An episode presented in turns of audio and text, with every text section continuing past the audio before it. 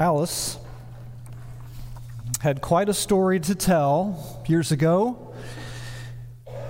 She got up and went to work just like normal, but it was not a normal day. She was a cleaning lady. She took pride in her work because she was a part of a cleaning crew that cleaned the Palace of Westminster in London, which serves as the uh, meeting place for the two houses of Parliament in the UK. And this was a busy day for the palace. It was the beginning of the legislative session.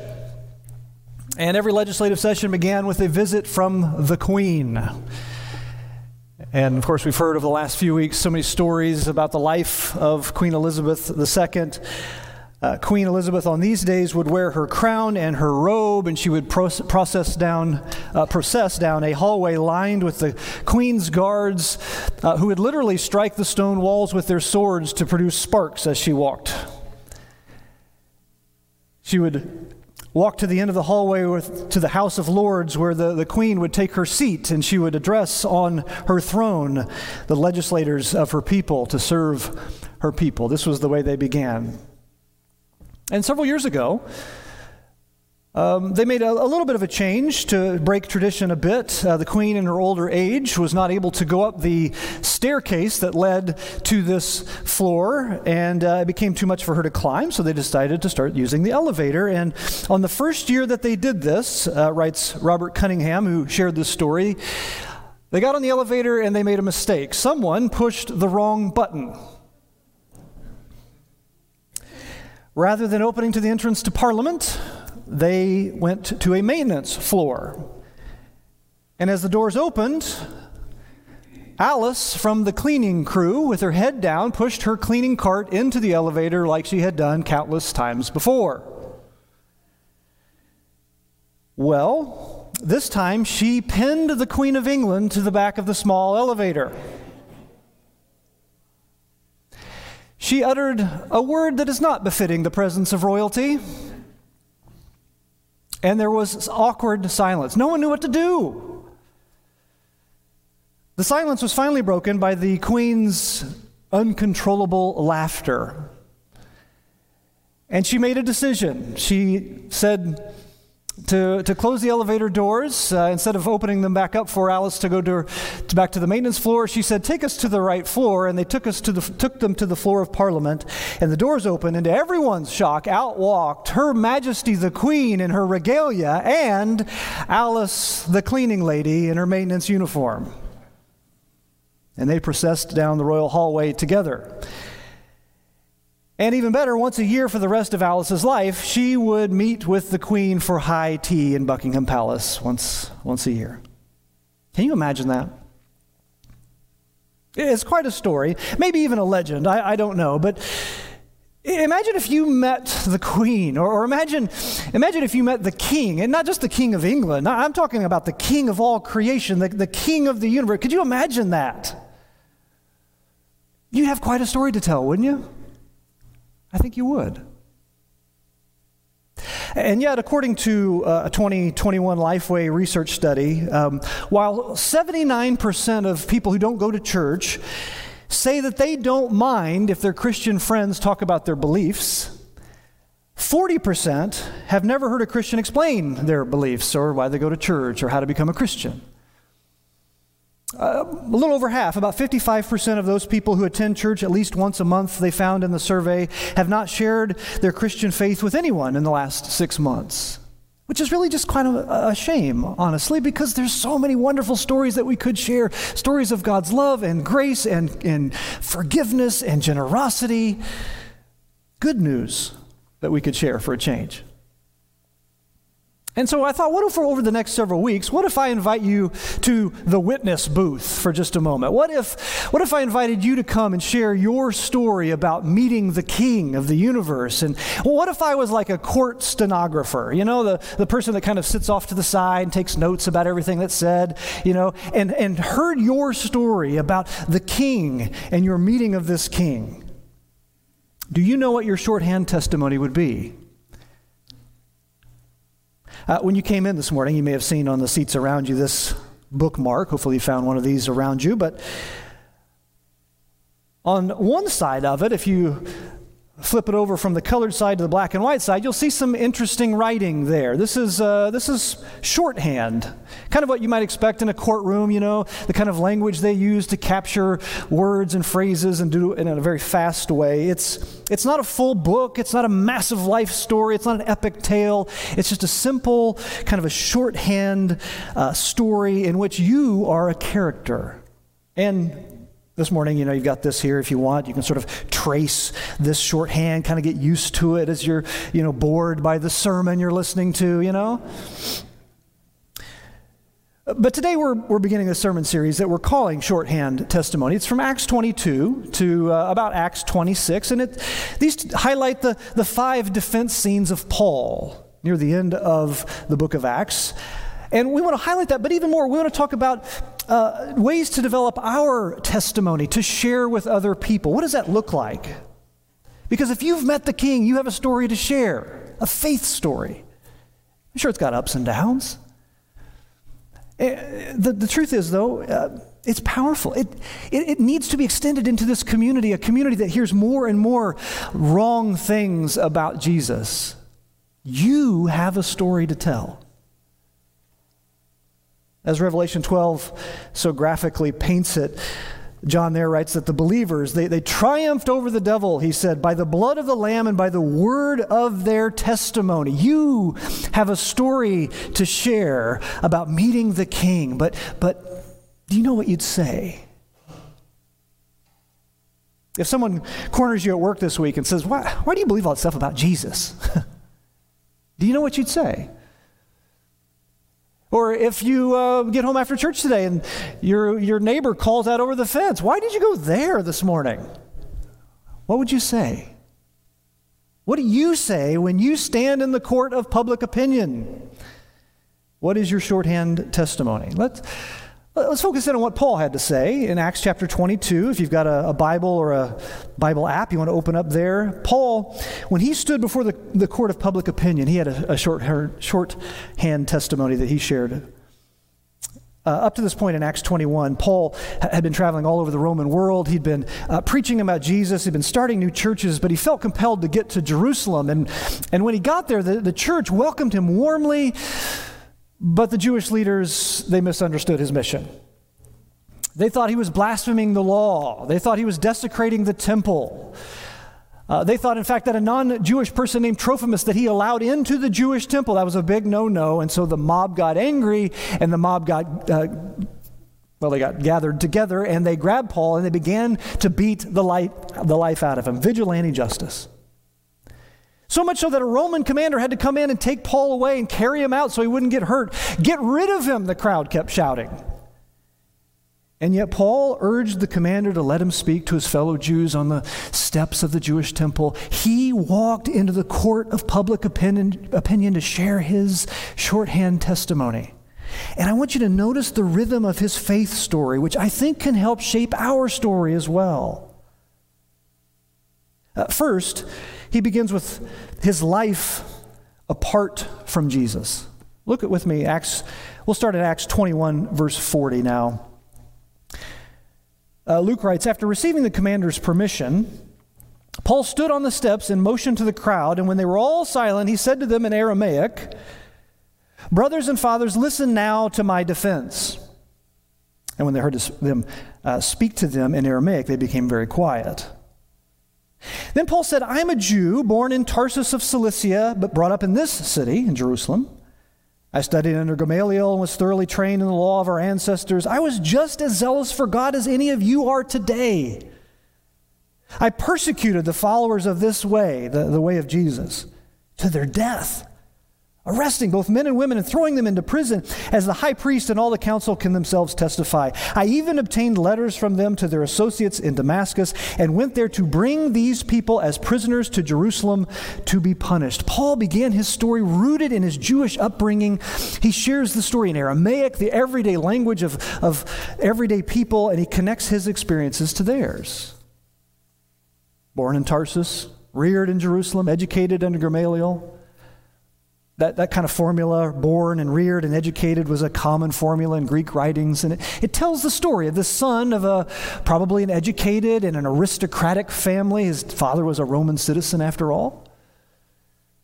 Paul probably began to learn the Jewish law around the age of five. Began to learn other Pharisaic traditions around his 10th birthday. Probably be, went off to study uh, how to teach others the law around 13. His family appears to come to Jerusalem when he was young. They supported his faith, they supported his education. Paul was no marginal Jewish believer from some faraway Roman city. He nurtured his Jewish faith in the shadow of this temple. He's not a lawbreaker, he's not a temple desecrator. He's so zealous in his Jewish faith, he even pushed for the death of those who followed Jesus as the Messiah. This was his life apart from Jesus. What about yours?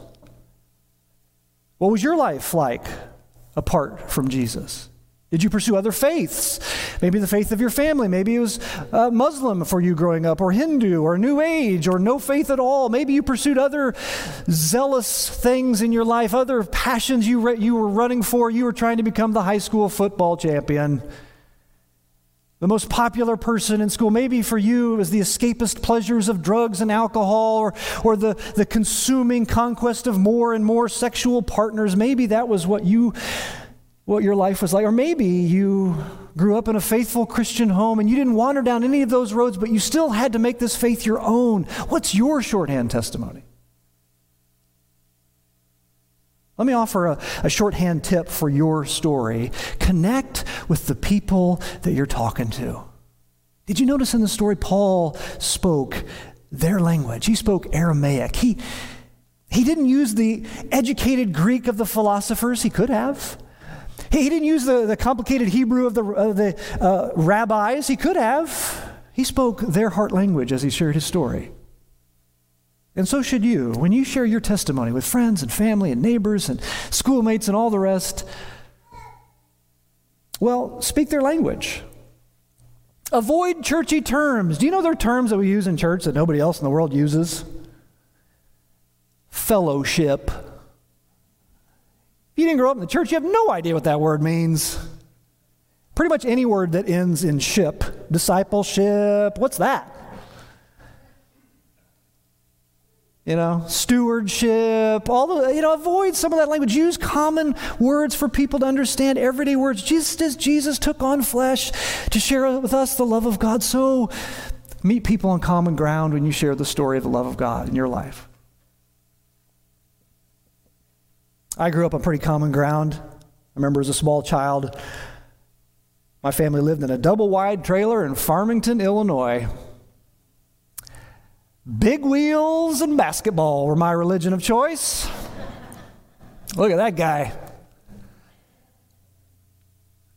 That's a pretty much a prototypical Illinois f- picture, isn't it? Corn in the background. Uh, my family, uh, we had a good upbringing. Uh, my dad was a coach and a basketball coach, so the gym became our temple on Friday nights, you know. And my family was um, was happy enough. Um, here's my sister and I. Apparently, I'm wearing my dad's clothes for some reason. Uh, we had a good upbringing. Um, I, I, wouldn't change my childhood, but, but church, honestly, church was something we very infrequently attended. Um, and, and for me, it was just so infernally boring. No thanks. I'm fine. Paul seemed just fine too. But notice how the rhythm of his faith story changes in verse 6 with this awakening to Jesus. Uh, about noon, he says, As I came near Damascus, suddenly a bright light from heaven flashed around me. And I fell to the ground, and I heard a voice say to me, Saul, Saul, why do you persecute me? Who are you, Lord? I asked. I am Jesus of Nazareth, whom you are persecuting, he replied. My companions saw the light, but they did not understand the voice of him who was speaking to me. What shall I do, Lord? I asked. Get up, the Lord said, and go into Damascus, and there you will be told all that you have been assigned to do.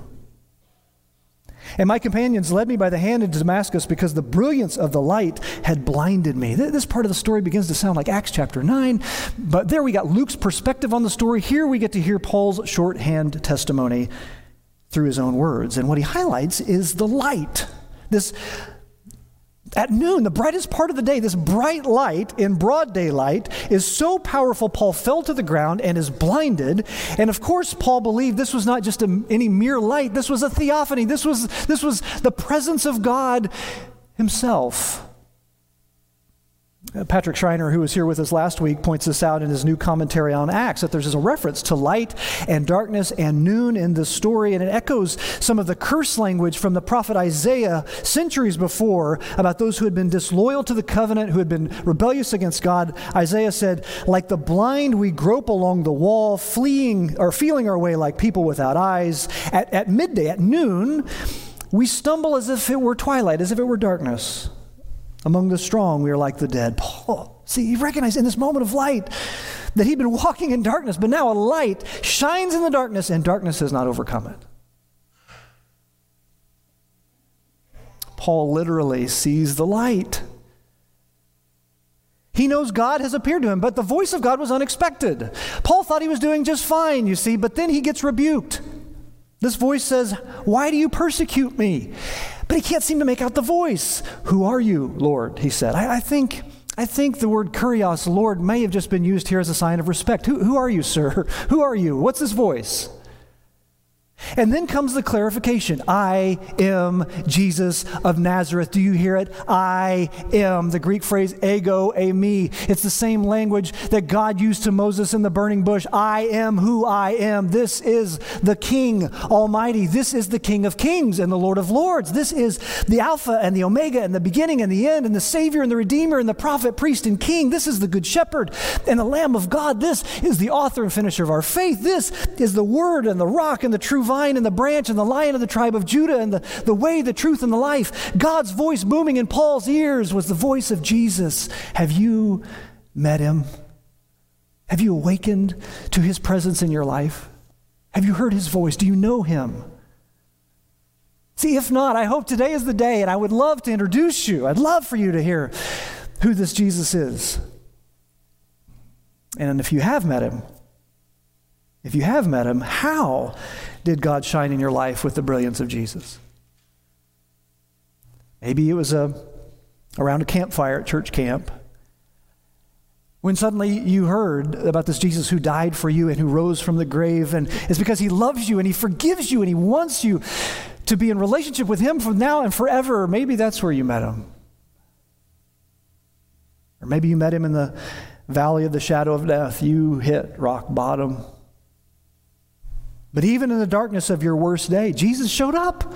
He was alive and he's willing and he's forgiving and he's compassionate, and you met him there. Maybe your journey was a long, slow journey with lots of questions and lots of doubt. Maybe it was a quick turnaround where one minute you didn't trust him and the next minute you did. Maybe he was younger in life for you. Maybe he was older in life. Maybe you met him in guilt or shame, or maybe in the words of Gordon Cosby, you were seized by the power of a great affection. I don't know. But like Paul, your next question was, What shall I do, Lord? And I think Paul, this time when he says Lord, means God, Master, King. What do you want me to do? And like Paul, you followed his command. Maybe, maybe you walked down the aisle at church, or maybe you jumped into the swimming pool at camp to be baptized, or you, you talked to a Christian friend and, and you repeated a confession of faith, and you prayed and you came to church. Or, or as the song says, I repented of my sins and won the victory. What's your shorthand testimony? Uh, let me offer you uh, a little shorthand hint or clue for your story. Focus on the one that you follow now. Paul as he began his story, began identifying closely with his Jewish hearers and talked to them about their common life. But at this point in the story, he diverged as he began to talk about his new Lord, his new Messiah, Jesus the Messiah. And so should you. When you begin your, your short-term testimony with others, maybe you begin on common ground. But as you share your story with friends and roommates and acquaintances, don't forget the main hero of your story. Sometimes we get real fixated on what I've done, who I was, and what I did, and now where I'm at, and I, and I, and I. Don't skimp on the hero of the story. Tell of Jesus. Lift him up. See, when I was about 10 years old, uh, my family moved to Ocala, Florida. Pray for the people of Florida, will you, this week? And the Carolinas and all the rest. Lots of stories of people who are struggling, some who are Southsiders. Jeff Chitwood, I heard this morning, doing okay and trying to help the church down there. Pray for the churches and the Chitwoods and those that you know and love there too. But when I was a kid, we moved there. This was the middle of the 1980s and um, began to feel a little bit of disruption in our sort of comfortable life. Here's me buried to my neck in sand in my new home. You know, trying to feel out the lay of the land, you know. And in this disruption, we as a family decided to try to find a church to attend. And we went to this church, and um, they had this thing called Sunday school. And I went to this Sunday school class and was hearing these stories and, and about the Bible. And got to know this uh, youth minister who was there, and, and uh, my family, and, and he and I, we talked together. And, and uh, I began to wake up to a God of love and a God of grace. I was seized by the power of a great affection. I, I did not see a blinding light, as I recall. I did not hear a voice, but I met Jesus. I met this living king full of compassion and forgiveness who accepted me as I, as I was and as I am, who, who was brilliant, who was smart and powerful. I was, I was so captivated, I was immersed in baptism on a Sunday morning at church. I guess I did see a bright light because when I came out of the baptistry, those lights are right in my eyes, you know? And I became his. Paul did too. And notice the, the final rhythm of his faith story as he describes now his life with Jesus in verse 12. He says, A man named Ananias came to see me. He was a devout observer of the law and highly respected by all the Jews living there. And he stood beside me and he said, Brother Saul, receive your sight. And at that very moment, I was able to see him.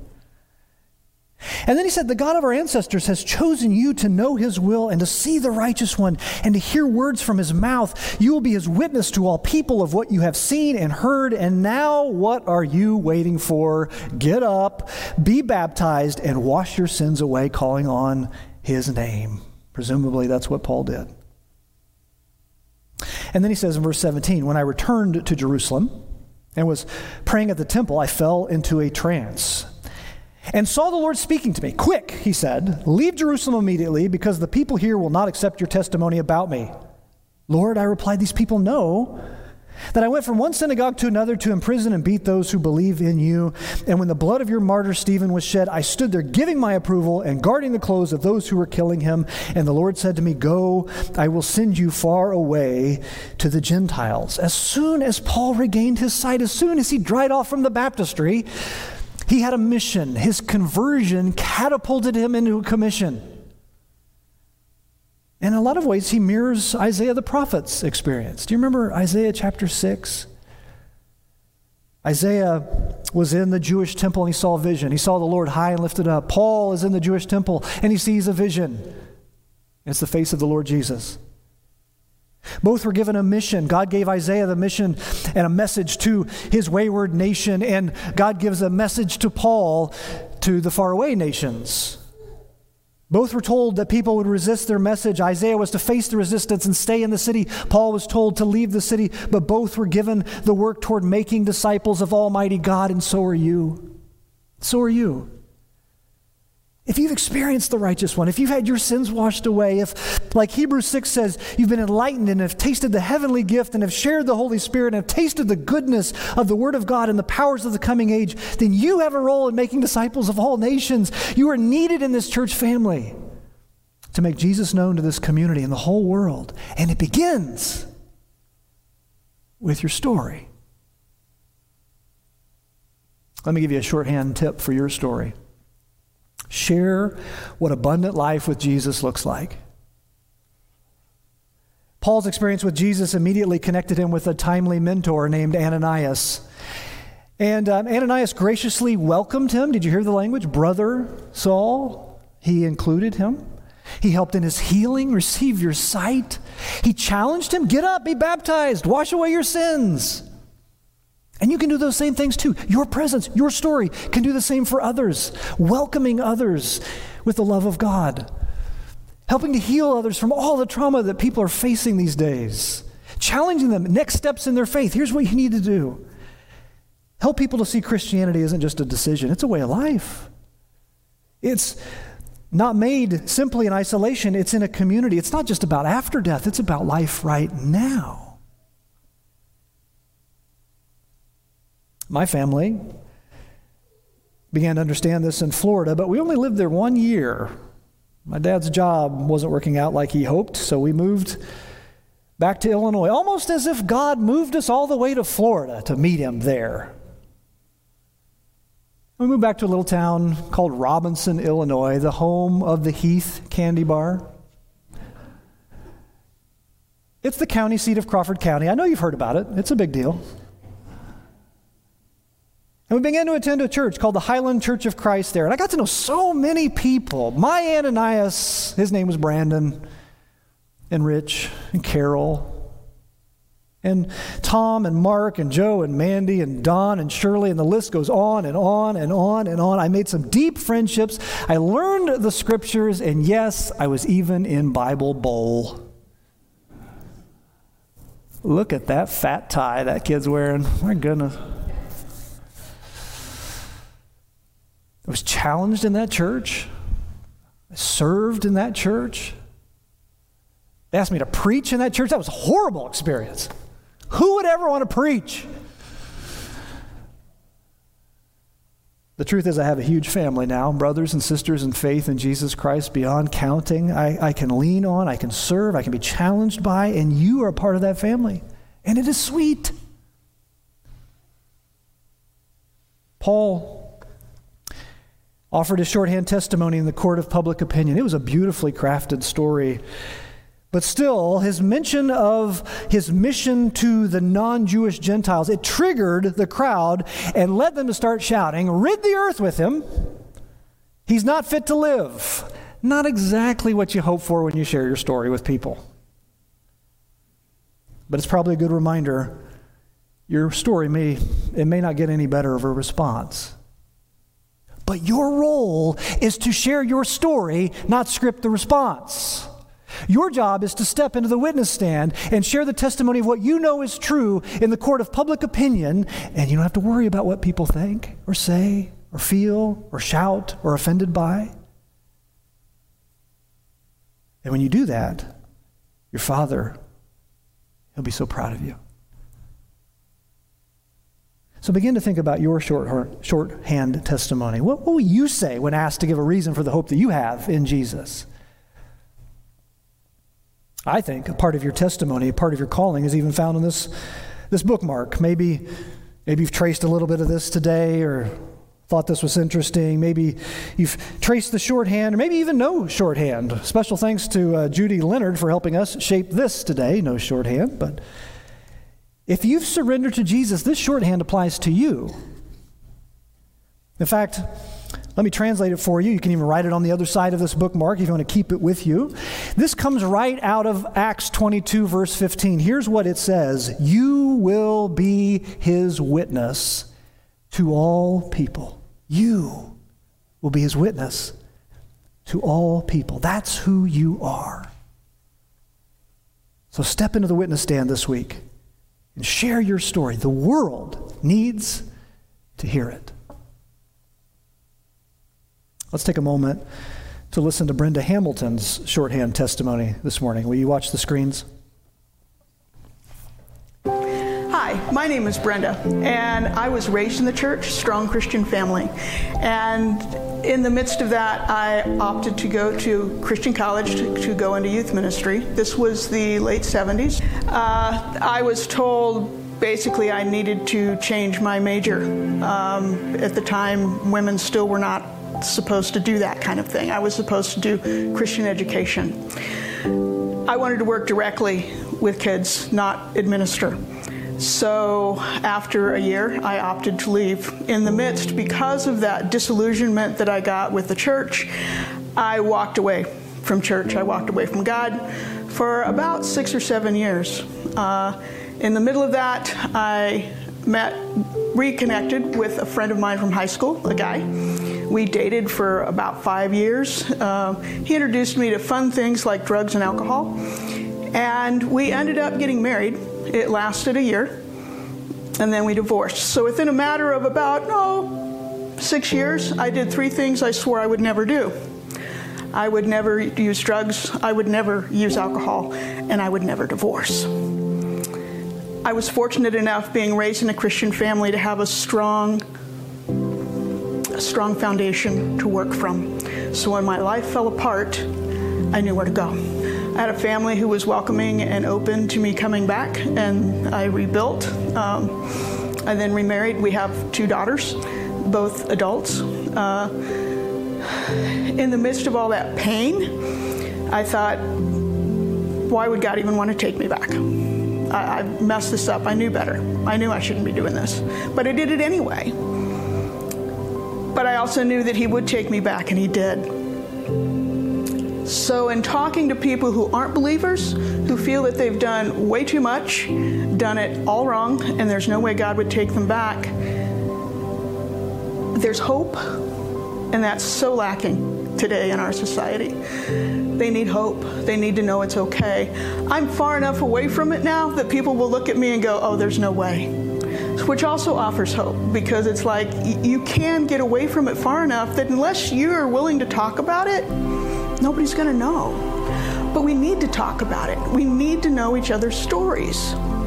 Satan loves things in the dark. So if you're not willing to talk about it, he's going to use that as a tool He's going to try and humiliate you. He's going to do his best to shame you. Don't. And then God will use it. Looking back, I'd look at it and go, How is God going to use this? And I've seen him use it over and over and over again. In the people I've come in contact with, people I've worked with. If I hadn't had my story, and that's not to say that that's what God wanted me to do, He just took what I did and now can use it in a way that I never would have imagined. I see his fingerprints all over it. And I can share that with people too. I have seen God's hand work in so many ways in my life that at the time it's like, how in the world? How in the world?